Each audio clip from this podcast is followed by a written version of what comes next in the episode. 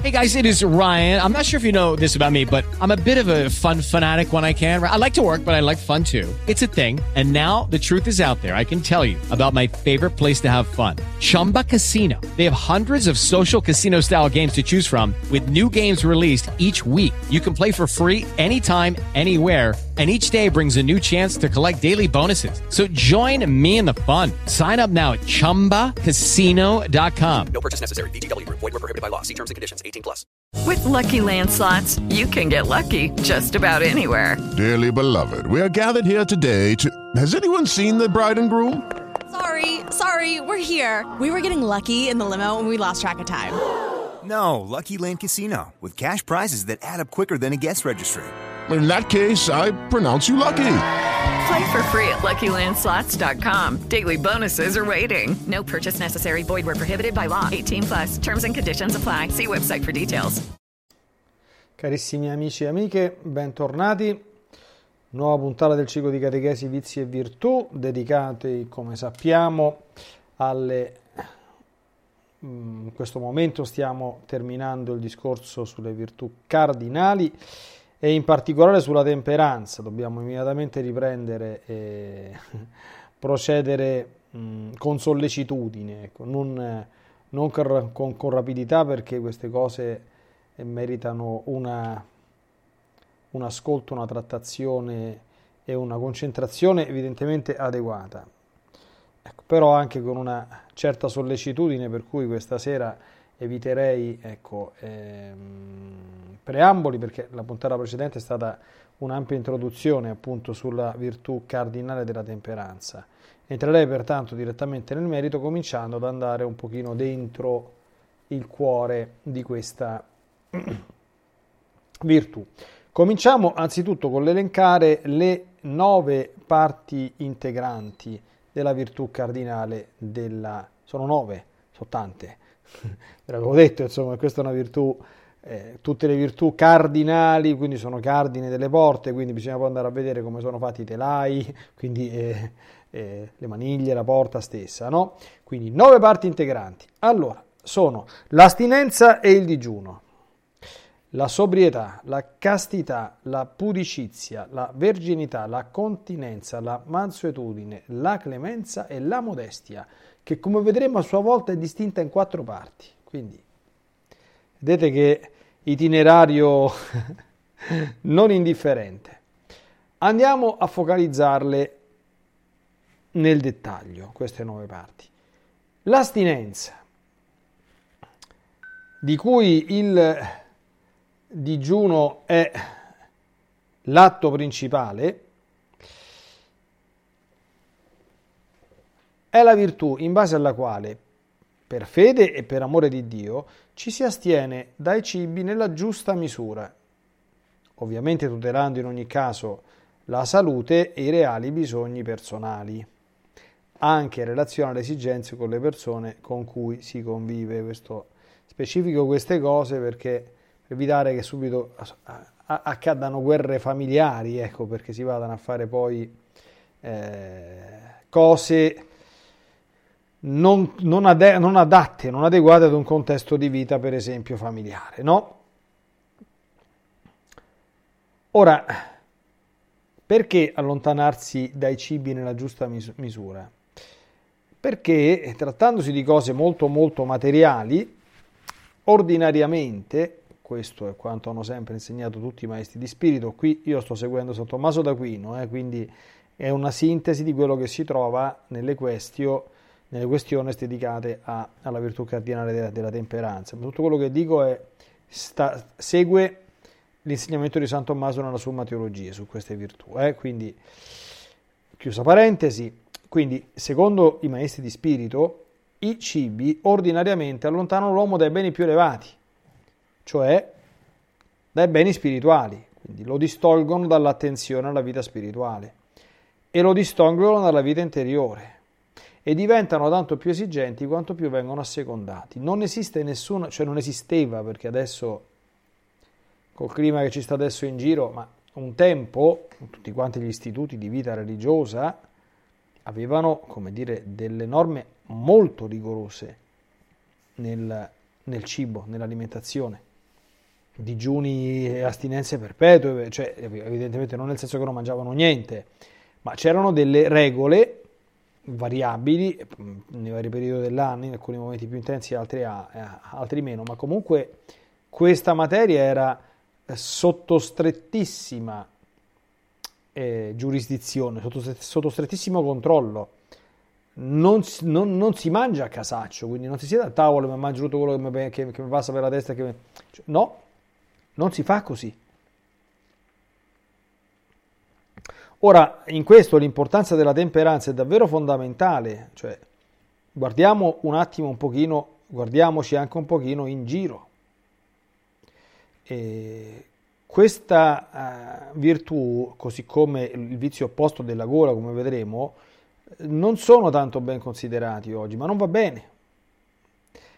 O meglio, a, volte sembra che siano, dire, oggetto di attenzione solo da parte di chi deve, per forza di cose, quindi per ragioni legate alla particolare professione che fa, pensiamo un attore, pensiamo un, uno sportivo, un personaggio del mondo dello spettacolo, che deve essere una silhouette e, e quindi si sottopone a regimi alimentari pazzeschi, insomma, proibitivi, eh, come dire, degni di per sé di una sceta.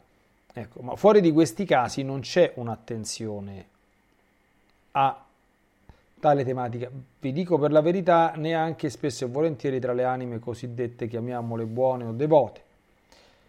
Invece l'importanza della temperanza è fondamentale perché tutti i beni sensibili, in particolare quelli appunto legati al, al cibo, all'alimentazione, hanno in sé tutti lo stesso principio generale eh, che è più noto, diciamo, è più facilmente percepibile guardando per esempio eh, le sostanze in qualche modo assimilabili in senso ampio alle droghe. Pensiamo, gli stupefacenti, le sigarette, che ne so, i caffè. Quindi cosa hanno in comune queste, queste cose? Chiaramente che stanno su un livello evidentemente di pericolosità di gravità distinto, no? Non sto dicendo che un caffè è come, eh, è come una, una, dose di cocaina, evidentemente, no? Ecco.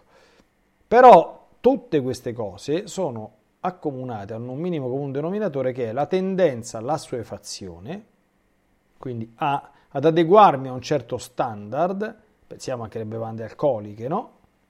E il forte impulso nell'aumentare la dose, cioè facilmente io, cioè il mio organismo esige, come dire, di non perdere lo standard a cui si è arrivato, ma preferisce andare gradualmente ad aumentare ecco che poi si può diventare obesi, alcolizzati, eh, cadere vittime del tabagismo o, della tossicodipendenza.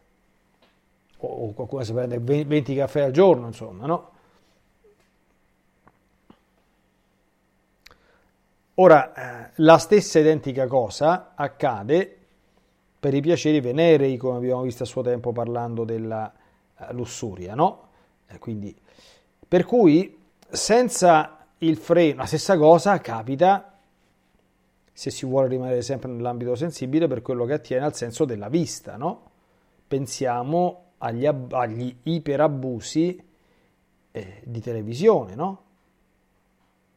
Pensiamo ai ragazzini che stanno, che ne so, le giornate intere davanti ai videogiochi, problema grosso questo, eh? Quindi gli occhi, dice la Sacra Scrittura, non si saziano mai di guardare e di vedere cose sempre nuove, sempre più intriganti, cioè il minimo comune denominatore dei piaceri sensibili, cioè di quelli che cadono sotto i sensi, è questo, che sono inappagabili e quindi non è che tu dici, ah, finalmente ho sono visto un bel film, ma questo mi è proprio piaciuto, ma non mi vedo più nient'altro per tutta la vita scusatemi l'esempio un pochino sciocco e grossolano, no? No, si è visto proprio un bel film, speriamo di vederne un altro meglio ancora, d'accordo? Per dire. Quindi senza il freno del digiuno e dell'astinenza, che evidentemente queste virtù classiche avevano ben poco di su cui esercitarsi, salvo appunto i cibi e le bevande, ma oggi no. Oggi sono i nuovi beni che creano beni o piaceri o ambiti che creano pericolose assuefazioni, no? Pensiamo alla televisione, pensiamo alla musica, pensiamo internet, pensiamo tutto l'ambito dei social network, i cinema, i teatri. Io racconto, recentemente mi è capitato in maniera casuale, perché non è un social che uso, perché non mi interessa e non credo che lo userò, di, di, di, di, fare qualche giro, non giri santi, sul, sul social che adesso spopola tra, tra ragazzine e tra giovani, che è TikTok. Eh, io i capelli non ce li ho più, ma sono bastati dieci minuti, come dire, per andare, l'ho fatto proprio, come dire, da sacerdote, nel senso dico, fai una bella preghiera, fai un attimo un attimo di diffusione, cioè speriamo che non arrivino danni, però fammi dare un'occhiata per capire che cosa è. Allucinante, allucinante. Siamo molto oltre Instagram, molto oltre Instagram per quanto mi, mi riguarda, no? Proprio non solo falò delle vanità allo stato puro, ma eh, sicuramente i ragazzini non si rendono conto, ma proprio cioè io non, non mi, mi, sono chiesto, ma gli effetti che nel tempo produrranno questi video, questi, questi modi di esporsi in questo modo, insomma, così, co, così diretto, così molte volte anche eh, spinto, diciamo così. Ecco. Che effetti produrranno nel corso del tempo? A me, io sinceramente mi sono un po' Sapete quante volte di questi tempi bisogna dire, Signore mio, che ci facciamo?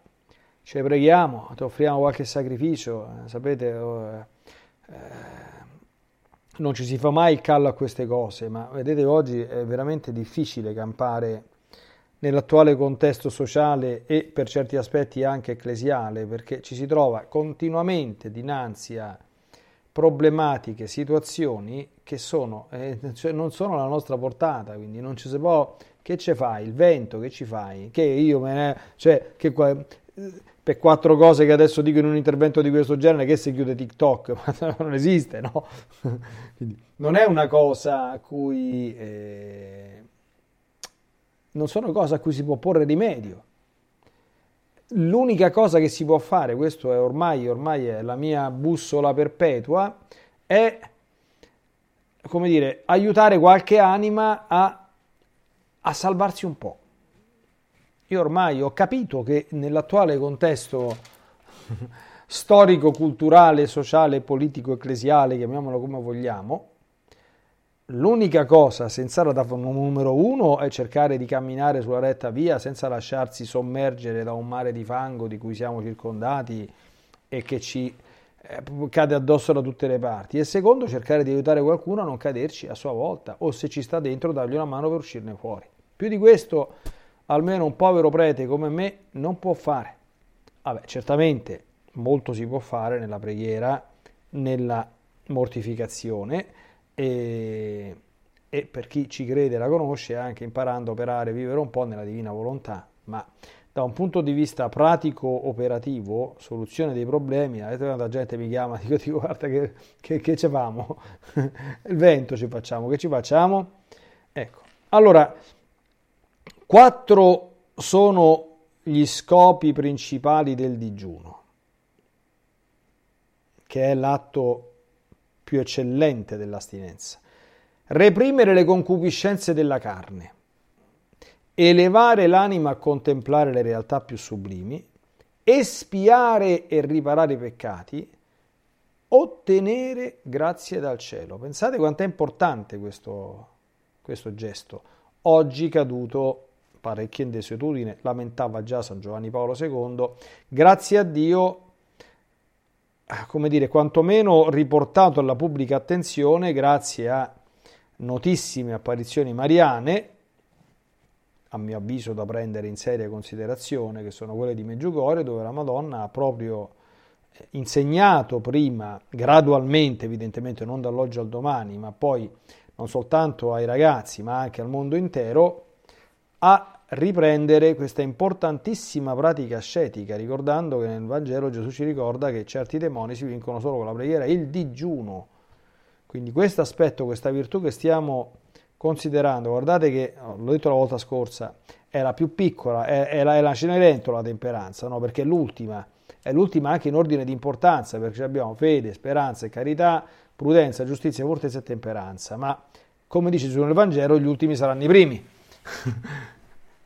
Sapete che San Girolamo sentenziava senza Cerere e Bacco, Venere si raffredda. Sapete che Cerere era la dea della tavola, Bacco, lo sanno tutti, era il dio del vino e Venere era la dea dei piaceri sensuali.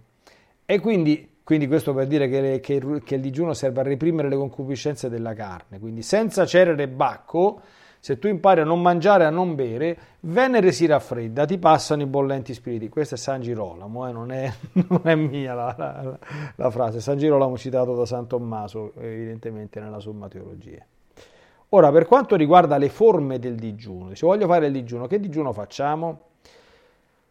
Quelle più comuni e attestate nella storia e eh, nella tradizione antica e recente della Chiesa sono fondamentalmente tre.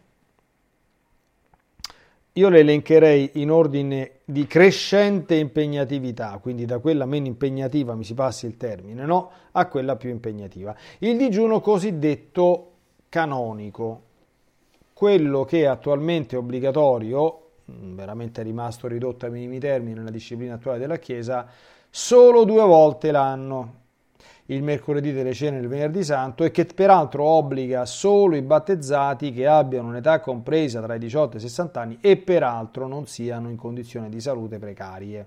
Quindi pensiamo, un fedele che volesse attenersi semplicemente alla legge della Chiesa, basta che fa il digiuno due volte l'anno. E attenzione al digiuno canonico, che cosa è il digiuno canonico? Non che uno non mangia niente, ma è la riduzione della, della, della colazione e di uno dei pasti principali. Quindi, quindi si riducono un po'.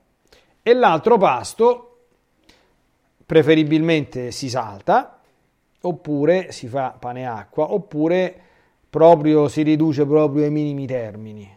Ecco, il digiuno canonico è, è così, quindi è proprio, certamente è un sacrificio, per cui un po' di fame la sente, ma non è molta gente pensa al digiuno vuol dire non mangiare niente. No. Ecco, quindi il digiuno canonico è questo.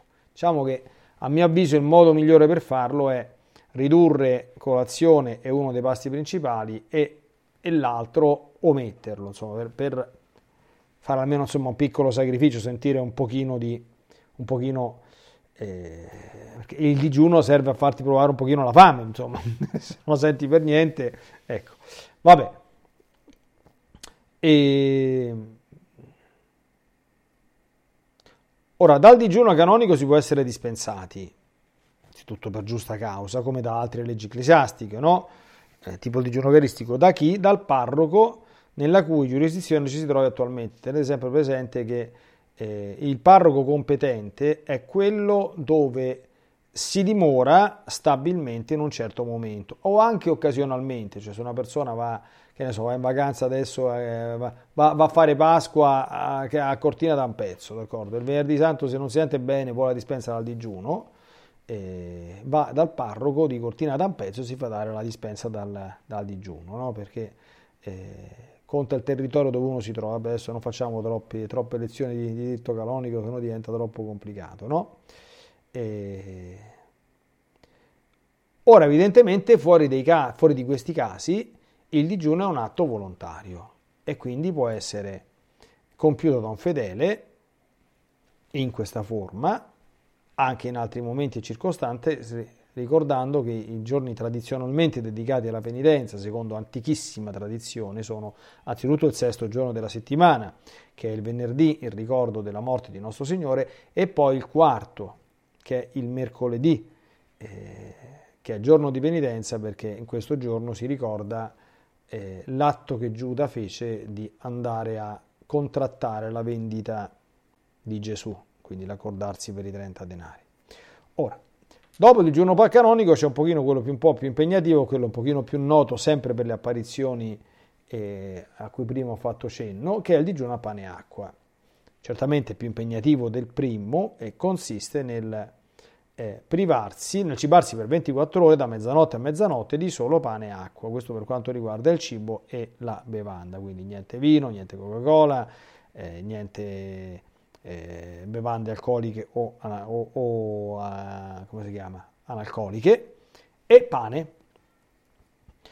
E, evidentemente, a quanto pare, mh, mm, per evitare insomma, di essere troppo estremisti, anche se su questa materia non c'è un accordo universale, però credo che qualche caffè zuccherato, qualche magari un pochino di tè, specialmente per chi ha dei doveri di Stato, eh, possa considerarsi consentito, insomma, nel senso che non interrompe o non, o non guasta il digiuno.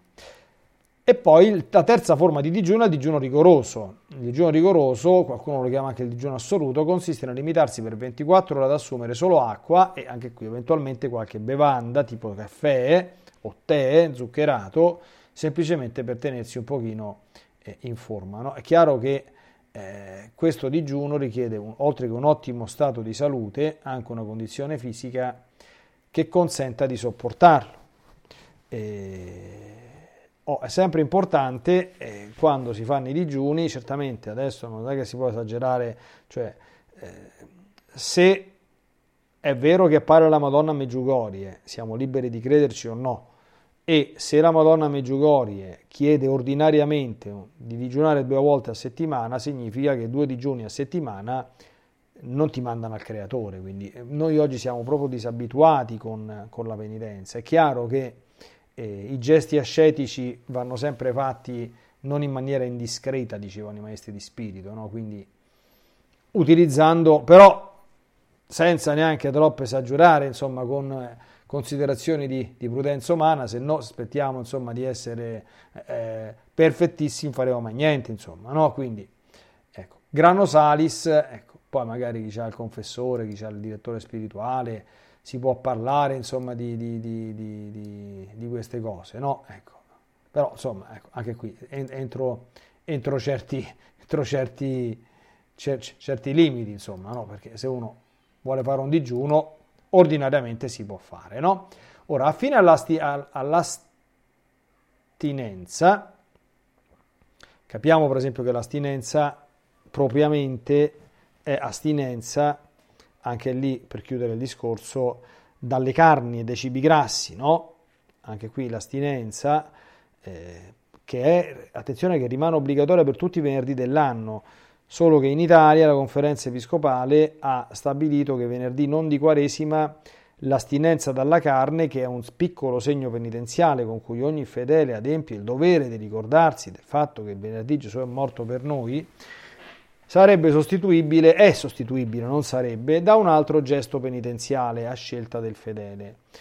Io personalmente mi sono sempre permesso, anche se certamente questa è materia libera, di consigliare ai fedeli che sarebbe meglio conservare la tradizione della carne, a parte che per la sua antichissima eh, origine, ma se, perché è molto più difficile, l'esperienza pastorale lo insegna, cioè se uno dice vabbè non mangio la carne, poi faccio un'altra cosa, mm, diciamo facciamo l'80% dei casi, ma voglio tenermi molto largo, eh? 80 per non dire il 90, forse anche di più, va a finire che poi non si fa niente, d'accordo? Perché è sempre meglio su queste cose avere magari poco, però stare a quel poco. Quindi l'astinenza dalle carni il venerdì e il digiuno almeno il mercoledì di cene il venerdì santo, il digiuno canonico è obbligatorio. Tutto il resto è un di più. Per esempio siamo ancora nel mese di luglio e ho fatto poco tempo fa una conferenza sullo scapolare del Carmine. Eh, sappiate che la Madonna per concedere il privilegio sabatino chiede l'astinenza dalla carne. Il privilegio sabatino vuol dire uscire dal purgatorio il primo sabato dopo la morte. Chiede l'astinenza mercoledì, venerdì e sabato. Quindi chi vuole ottenere il privilegio sabatino deve fare questa mortificazione. E ci sono stati istituti religiosi in passato che mh, per esempio, chiedevano anche l'astinenza perpetua dalla carne ai suoi membri, quindi eh, non lo mangiavano mai, in nessun periodo dell'anno. Quindi, la, la, carne non è che, che la carne c'è, c'è, qualcosa di male, no? che capiamo perché per capire anche il significato ascetico dei gesti, che eh, la carne è un alimento sostanzioso, quindi quando uno mangia la carne c'ha quel senso di sazietà e di pienezza che non ha con altri alimenti.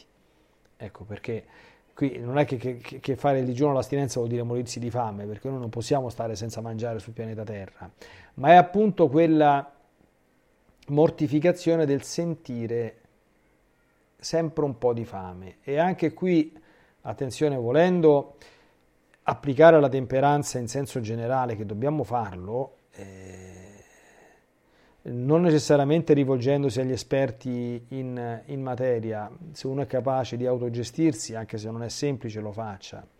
Ma una cosa è certa, cioè la nostra alimentazione deve essere disciplinata, non per motivi estetici, ma per motivi ascetici. D'accordo? Io non posso, almeno non sempre, sedermi in maniera sregolata. Mangio tutto quello che mi passa davanti fino a quando non avverto la sazietà. Questa non è virtù. Cioè, I maestri di spirito raccomandavano sempre che stiamo dentro la virtù cardinale della temperanza, ben esercitata, quando alzandoci da tavola non ci sentiamo perfettamente sazi. Quindi qualche altra cosa ce la pure mangeremmo. Eh, che non sto a morire fame, eh. Però rinuncio per amore del Signore, per amore eh, appunto della, di questa virtù e per conservare sempre, come dire, l'organismo sano ma al tempo stesso leggero e non impacciato nella vita dello spirito. Provate per esempio a farvi una, una trippata, tanto per, usare un termine romano, e dopo la trippata andate a fare tre ore di veglia in chiesa, vedete come state.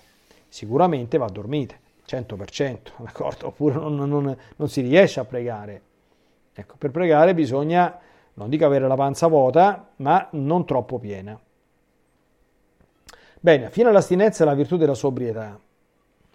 La sobrietà, mentre l'astinenza e il digiuno regolano i cibi, la sobrietà regola il vino e tutte le altre bevande inebrianti. Qui, qui il discorso è un pochino più delicato, perché sappiamo che con il vino e le bevande inebrianti basta un minimo eccesso in esse che si offusca da, da subito, oppure si, nei casi più gravi, quando uno si ubriaca, si toglie l'uso del, della ragione, mentre un uso moderato, soprattutto del vino per la verità, eh? però ci sono anche altre bevande, tipo il cognac, tipo eh, certi amari di erbe che fanno anche i santi monaci nei, nei monasteri, che utilizzate in quantità evidentemente molto ridotte, possono far bene all'organismo. Quindi giovare alla salute. Ecco, San Paolo nella, nella, sua lettera a Timoteo, nella prima Timoteo al capitolo 5, raccomanda a Timoteo, che evidentemente aveva eh, uno spirito di profonda penitenza, di non bere solo acqua, sapete che bere solo acqua è una mortificazione che uno può scegliere di fare qualche giorno, eh, che ne so, per certi periodi del, dell'anno, della settimana, che, che ne so, no? Bevo soltanto l'acqua e quindi mi astengo dalle bevande alcoliche, oppure mi astengo dalle bevande alcoliche e dalle altre bevande. Una cosa lasciata alla nostra libertà. Ecco, però a Timoteo San Paolo ha detto no, no, non ti astenere, devi bere un pochino per ragioni di salute.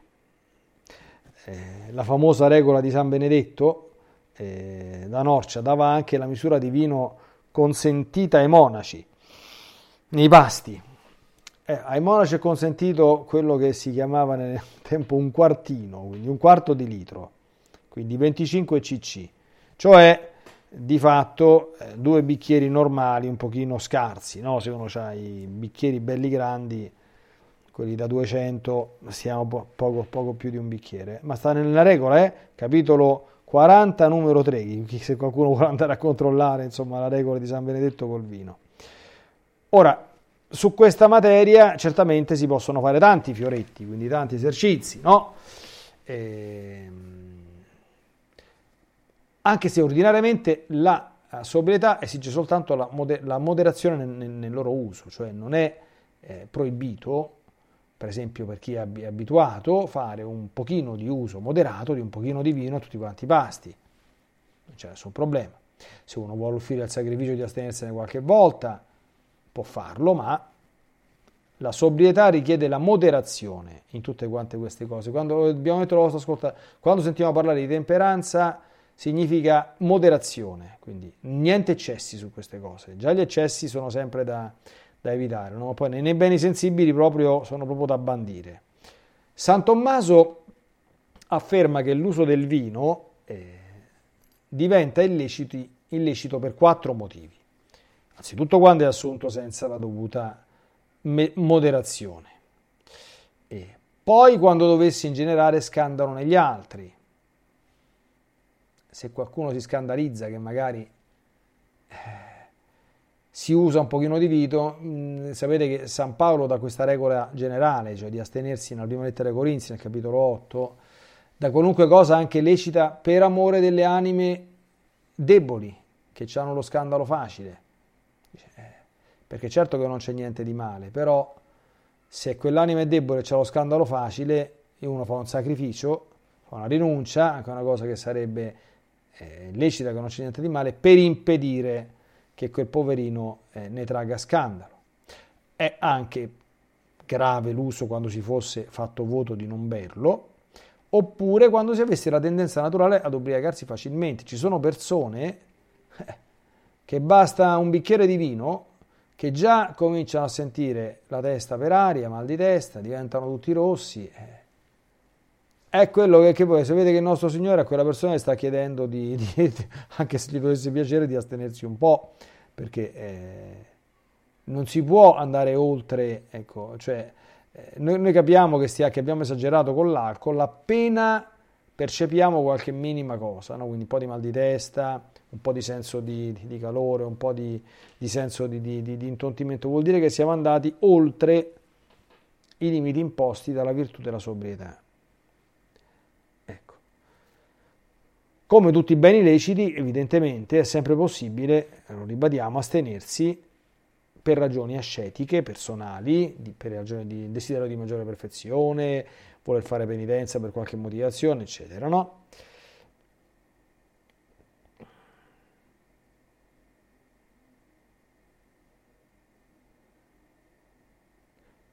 Ok, ehm, evidentemente ho, oh, certamente dentro, prima di passare oltre, dentro l'ambito di, della, dell'astinenza, del digiuno e della sobrietà, evidentemente, risordi, evidentemente stanno anche eh, tutti quanti quei, diciamo così, quei nuovi, que, que, quelle nuove forme, chiamiamole insomma, di, di, di, piacere legate al senso, in senso ampio de, de, del gusto, eh, che stanno ai limiti, no? sappiamo che sostanze stupefacenti, droghe leggere, eh, per quanto riguarda queste cose siamo sempre nell'ambito del peccato grave, anche nel caso delle droghe leggere, a prescindere dalla frequenza e dalla quantità con cui siano assunti. Il Catechismo della Chiesa Cattolica nel 2290 afferma che la virtù della temperanza dispone ad evitare ogni sorta di eccessi, l'abuso dei cibi, dell'alcol, del tabacco e dei medicinali.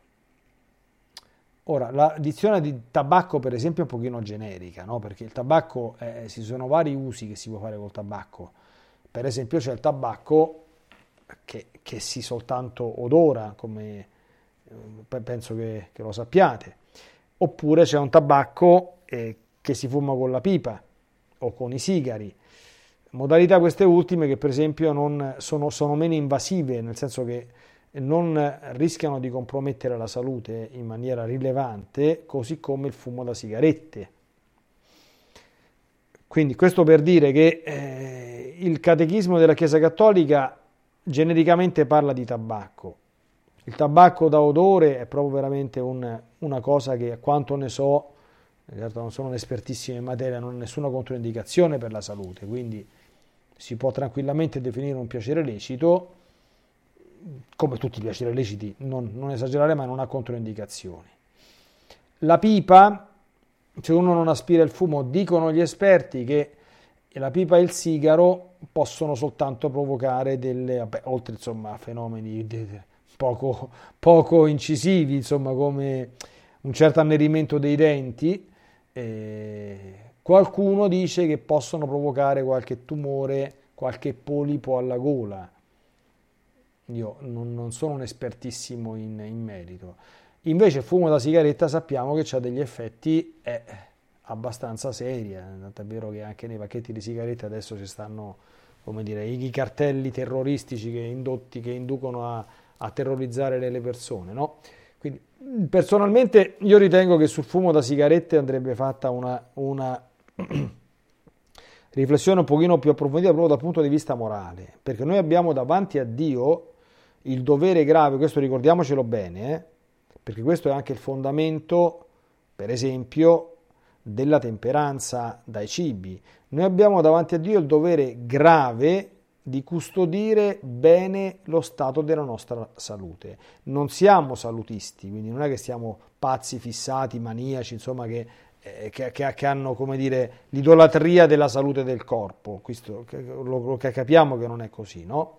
Però noi non possiamo nemmeno, per nessun motivo, e questo è principio che specialmente di questi tempi, ha moltissime eh, aree di applicazioni e deve essere chiaro, noi abbiamo il dovere di tutelare il benessere e lo stato di salute del nostro corpo, perché noi abbiamo il dovere davanti a Dio di rimanere sul pianeta Terra esattamente tanto quanto Dio ha disposto che noi ci restiamo, né un minuto di più né un minuto di meno. È chiaro che tutti quanti i comportamenti che mettono a repentaglio questa cosa, per esempio, se io guido come un pazzo furioso, eh, cioè è chiaro che mette a repentaglio la mia vita. Se mi vado a schiantare contro un palo, non è posso dire, ah, volontà di Dio che, che, che morissi in incidente, ma qual è volontà di Dio? È volontà tua. Probabilmente davanti a Dio dovrai rispondere del fatto che sei campato 30 anni in meno perché ti sei andato a schiantare contro un palo. Se una persona muore a 60 anni di tumore ai polmoni perché si è fumato un'autotreno di sigarette, siamo sicuri che quella morte è volontà di Dio e che il nostro Signore non gli vada a dire guarda che tu ci mancavano 15 anni al tempo che dovevi stare sul pianeta Terra perché ti sei di fatto suicidato. O se per i danni connessi al fumo, io ho conosciuto situazioni di questo genere, ischemie, ictus, problemi di circolazione, o per i fenomeni legati alla, al sovrappeso evidentemente cospicuo, eh, problemi al cuore, morti premature per eh, patologie legate al cuore. Quindi noi queste, queste cose qui sono peccati, non possiamo farle, perché la vita, come ben sappiamo, appartiene a Dio nella sua origine e, nel, e, e, nella sua fine. Questo non vuol dire soltanto che non si può fare l'aborto e l'eutanasia, non è solo questo, cioè significa custodire la salute, quindi significa non porre in essere dei comportamenti, ripeto senza esagerare, che mettano a repentaglio, certo, la nostra salute. Queste sono cose moralmente rilevanti, ecco, per cui il generico tabacco sarebbe meglio specificarlo un po', perché personalmente cioè nella libertà della riflessione consentita dalla, gener- dalla genericità del riferimento del catechismo, io sul fumo da sigarette che si possa, come dire, eh, fare le- lecitamente, cioè basta che sono moderato, io ho qualche dubbio, io ho qualche dubbio, quindi qualche dubbio. È una cosa che andrebbe approfondita ulteriormente, a mio modesto parere. Passiamo ora ad alcune virtù che sono parti integranti della temperanza e che regolano i piaceri venerei, il cui vizio opposto, come è noto, l'abbiamo visto a suo tempo, la lussuria. E si tratta quindi delle distinte e complementari virtù, magari potremmo concludere questa sera con questa disamina, adesso vediamo un pochino, eh, distinte e complementari virtù che sono la castità, la pudicizia e la verginità. Sono tre virtù distinte, non sono sinonimi. Cioè essere casti non significa essere vergini, essere pudici non significa essere casti. Sono tre virtù distinte che hanno i loro atti propri. Ora, veramente ce ne sarebbe anche una quarta, ma San Tommaso la tratta come virtù distinta sarebbe la continenza, perché la continenza, come dice il termine stesso, è la capacità di dominarsi, di trattenersi. Solo che San Tommaso, eh, giustamente, afferma che questa virtù non, non è preposta soltanto a dominare le intemperanze della carne, della, quindi de, de, della nostra area concupiscibile, come si dice tecnicamente, ma anche le intemperanze dell'ira. Eh, perché uno può non trattenersi, non dominarsi, sia perché si abbandona ai piaceri bassi, ma sia anche perché si abbandona agli strali dell'ira. Urla, si, si adira facilmente, eh, offende, eh, spara, eh, eccetera, no? Allora, quindi la, la, la, consideriamo per ultima, quindi se si considera anche la continenza ce ne abbiamo quattro di virtù che devono fare la, la guardia a tutto quello che comporta la regolazione dei piaceri venerei. Allora, il termine castità deriva da castigo. Pensiamo, eh, qualcuno oggi pensa che, che, che Dio non manda nessun castigo. Ah, il termine castità deriva da castigo. San Tommaso lo dice, eh, non lo dico io. E castigo etimologicamente, figuriamoci se Dio non fa questa cosa, significa proprio castum agere. Castitas viene da castum. Ecco, castigare viene da castum agere, cioè fare casto, fare puro, rendere casto. Ora, la, la, la castità in effetti eh, come dire, svolge una sorta di funzione di castigo, nel senso, in che senso?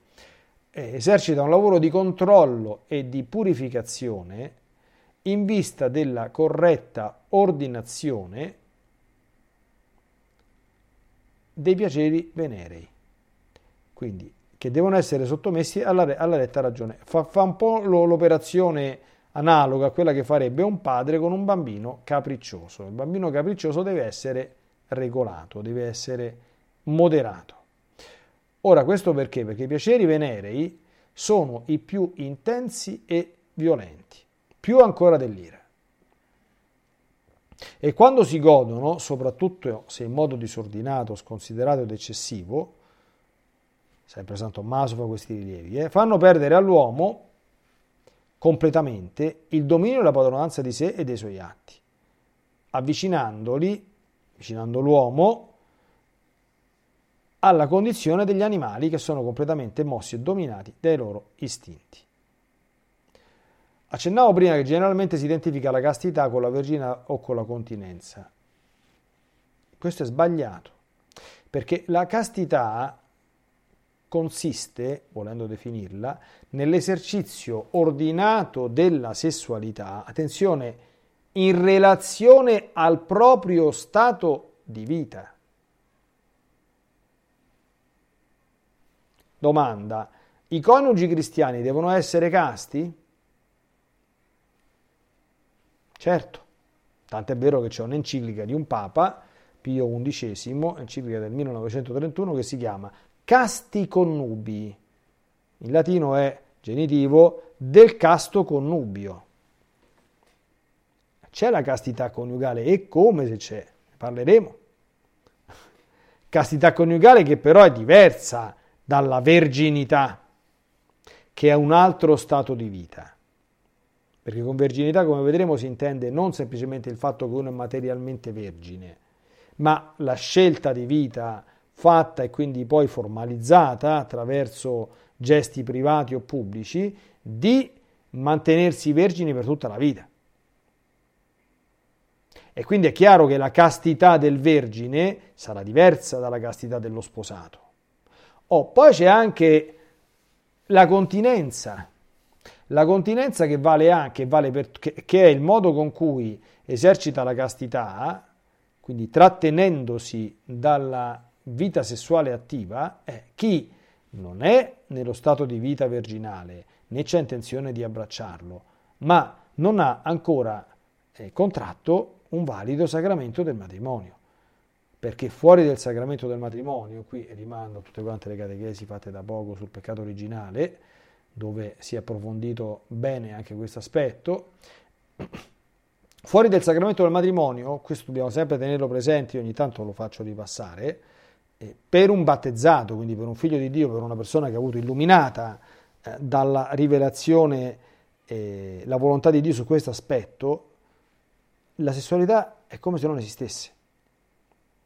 Perché fuori del sacramento del matrimonio tra un uomo e una donna, peraltro, non si può compiere lecitamente nessun atto sessuale esplicito. Mi si perdoni insomma il linguaggio un po', un po', un po così, ma è, è bene cercare di essere chiari e di farsi capire.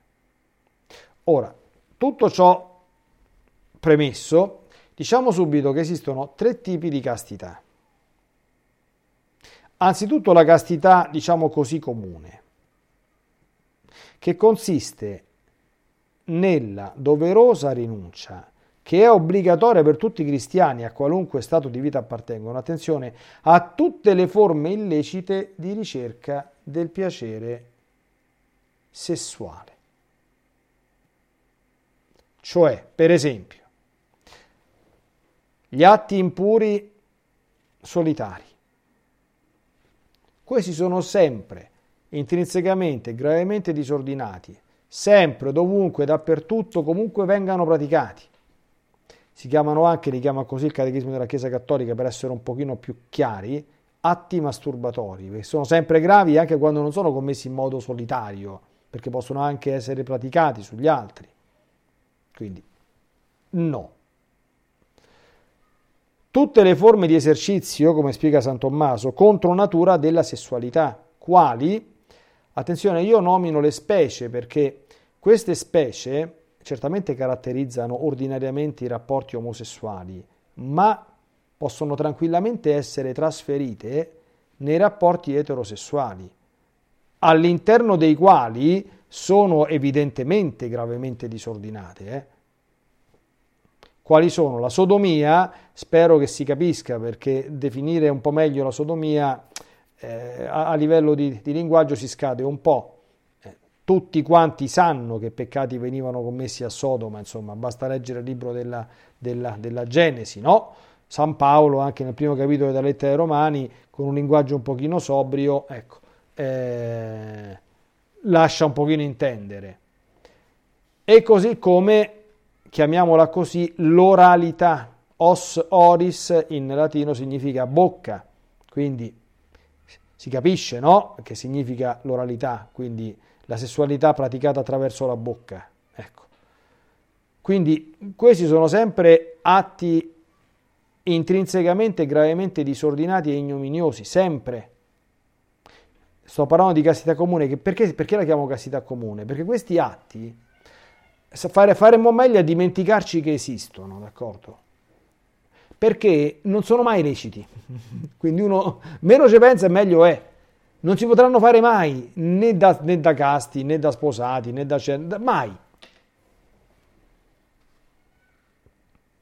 E questo bisogna ripeterlo oggi, eh, perché nonostante ci siano tanta, tante sirene contrarie, attenzione che queste cose, cioè, nonostante, ripeto, cose allucinanti che si vedono in giro, purtroppo adesso sono sui, sui giornali, cioè, io non, non, non, non voglio neanche lontanamente pensare cosa possa pensare il Signore di alcune cose che si vedono in giro, d'accordo? Praticate anche dentro qualche chiesa.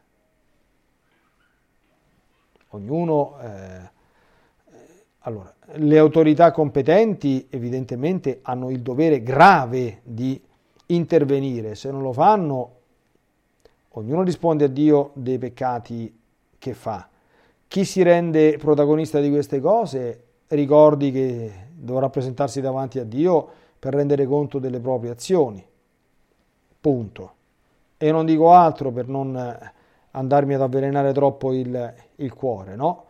E, ma su questi argomenti non c'è margine di dialogo. Ora, io ho sempre detto, lo dico in continuazione, cioè noi abbiamo degli ambiti leciti di esercizi della nostra libertà. Grazie a Dio. Quando mi fanno a me, come sacerdote, una domanda su una cosa che non è un tema morale, io non do mai la risposta su una cosa opinabile. Per esempio, prima abbiamo parlato, quanti digiuni devo fare? Allora, due volte all'anno li devi fare, a meno che non c'è la dispensa del parroco. Il resto, ah, questo lo vedi tu.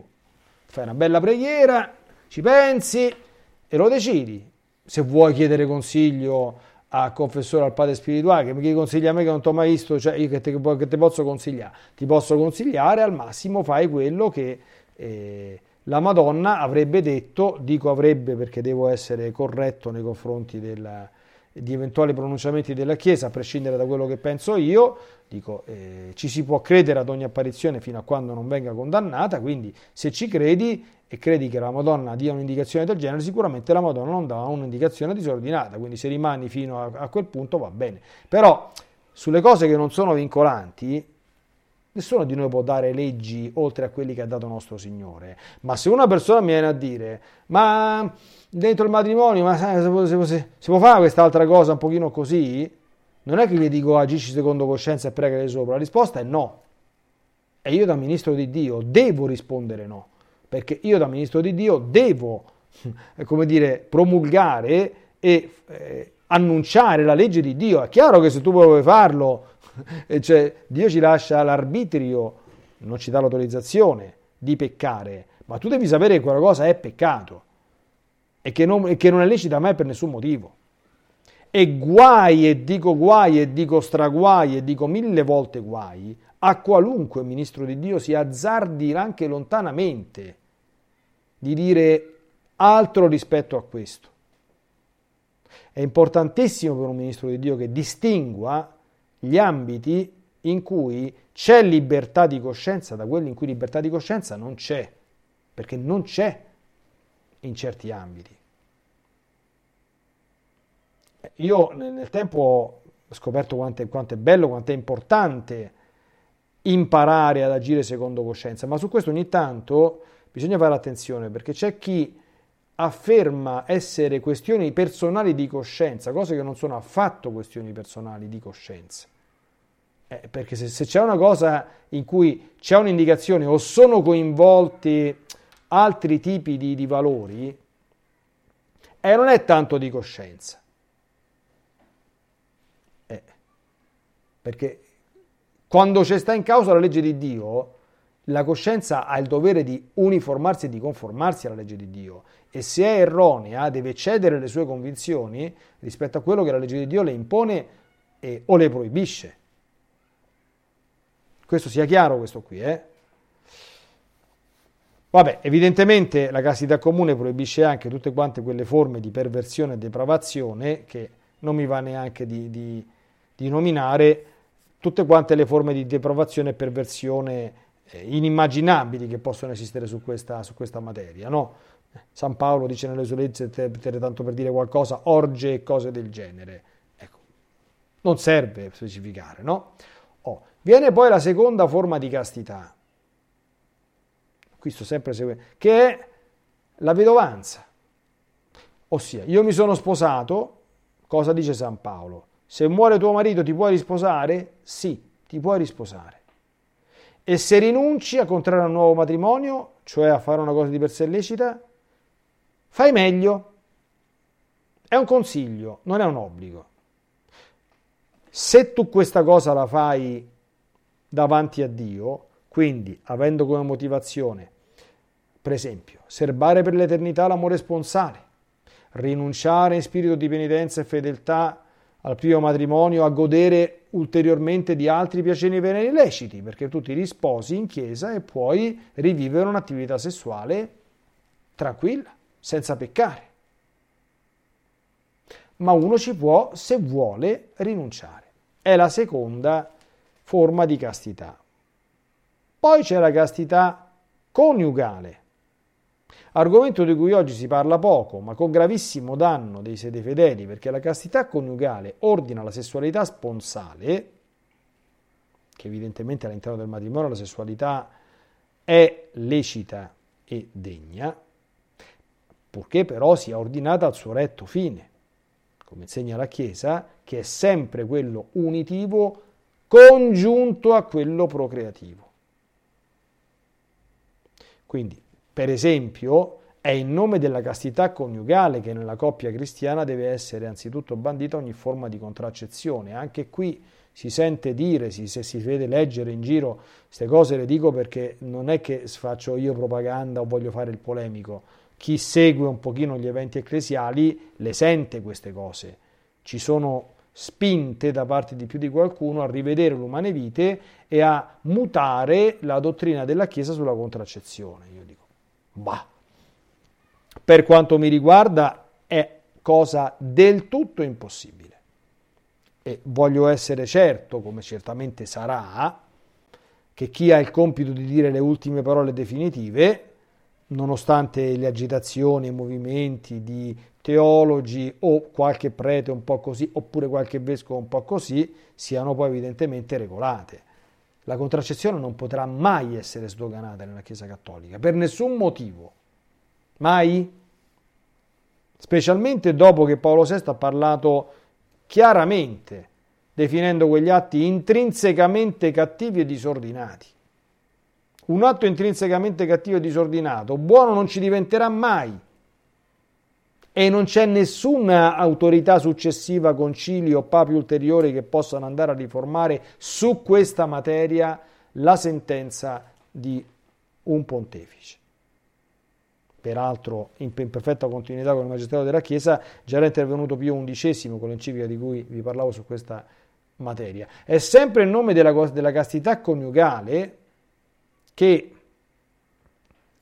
come insegna la Chiesa nella Gaudium et Spes, per voler citare un, un, un documento recente che adesso citerò, numero 49, nell'esercizio degli atti coniugali, attenzione, i coniugi devono comportarsi in modo, attenzione qui al linguaggio della Chiesa, eh, squisitamente umano. Quindi la sessualità umana non è la sessualità degli animali, non è una cosa, perdonatemi, eh, bestiale, ma materiale cioè gli uomini si amano anche attraverso quel linguaggio, quindi devono imparare a vivere la sessualità vivendola come manifestazione di amore tenero, intimo, delicato, sincero, non come mera soddisfazione di un piacere brutale, egoistico. Leggo quello che dice eh, Gaudium et Spes 49. Questo amore è espresso e sviluppato in maniera tutta particolare dall'esercizio degli atti che sono propri del matrimonio. Qui capite il linguaggio della Chiesa, no? Parla degli atti coniugali. Ne consegue che gli atti con i quali i coniugi si uniscono in casta intimità, vedete? In casta intimità, non in intimità. Casta intimità. Tenete sempre presente che nei documenti della Chiesa ogni parola pesa una tonnellata. Eh? Prima, prima, di votare una risoluzione, eh, questo per gli addetti ai lavori, per i non addetti ai lavori, uh, cambiano le pose, le parole, questo va bene, questo non va bene, quindi dire casta intimità non è dire intimità, ma è dire casta intimità, perché in casta intimità sono sempre onesti e degni, compiuti in modo veramente umano, favoriscono la mutua donazione che essi significano ed arricchiscono vicendevolmente nella giornata la gratitudine degli sposi stessi, cioè perché la sessualità coniugale possa contribuire ad accrescere la mutua donazione e ad arricchire la gioia e la gratitudine, devono essere compiuti in maniera umana, cioè è quello che la Chiesa dice anche quando raccomanda di integrare la sessualità, utilizzando delle espressioni un po' complicate, nell'affettività. Questo è il compito della castità coniugale, perché due esseri umani non si uniscono come due animali, cioè, sapete come gli animali sono programmati, quindi cercano il piacere violento, non sapendo che quel piacere è, è finalizzato dal creatore alla riproduzione. Ed è per questo che si uniscono soltanto gli animali, o almeno ordinariamente, adesso non, non mi cominci a parlare nel commento di YouTube, ma ci stanno quegli animali, quella specie, ordinariamente a quello che so, gli animali si uniscono quando sono in condizione di poter procreare, ecco, almeno nella maggior parte dei casi, no? Gli esseri umani possono non farlo e non dovrebbero, ok?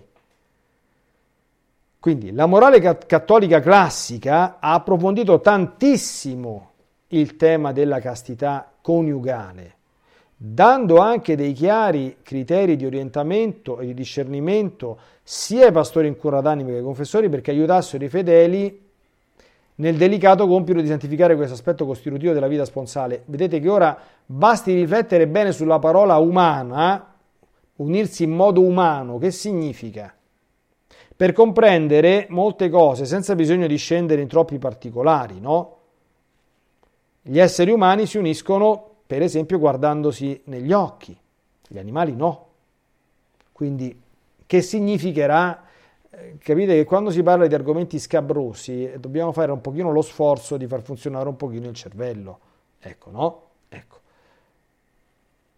Gli atti coniugali quindi devono essere compiuti dignitosamente e umanamente perché anche questo aspetto della vita umana, redento dalla grazia legata al sacramento del matrimonio, possa essere indirizzato al fine retto.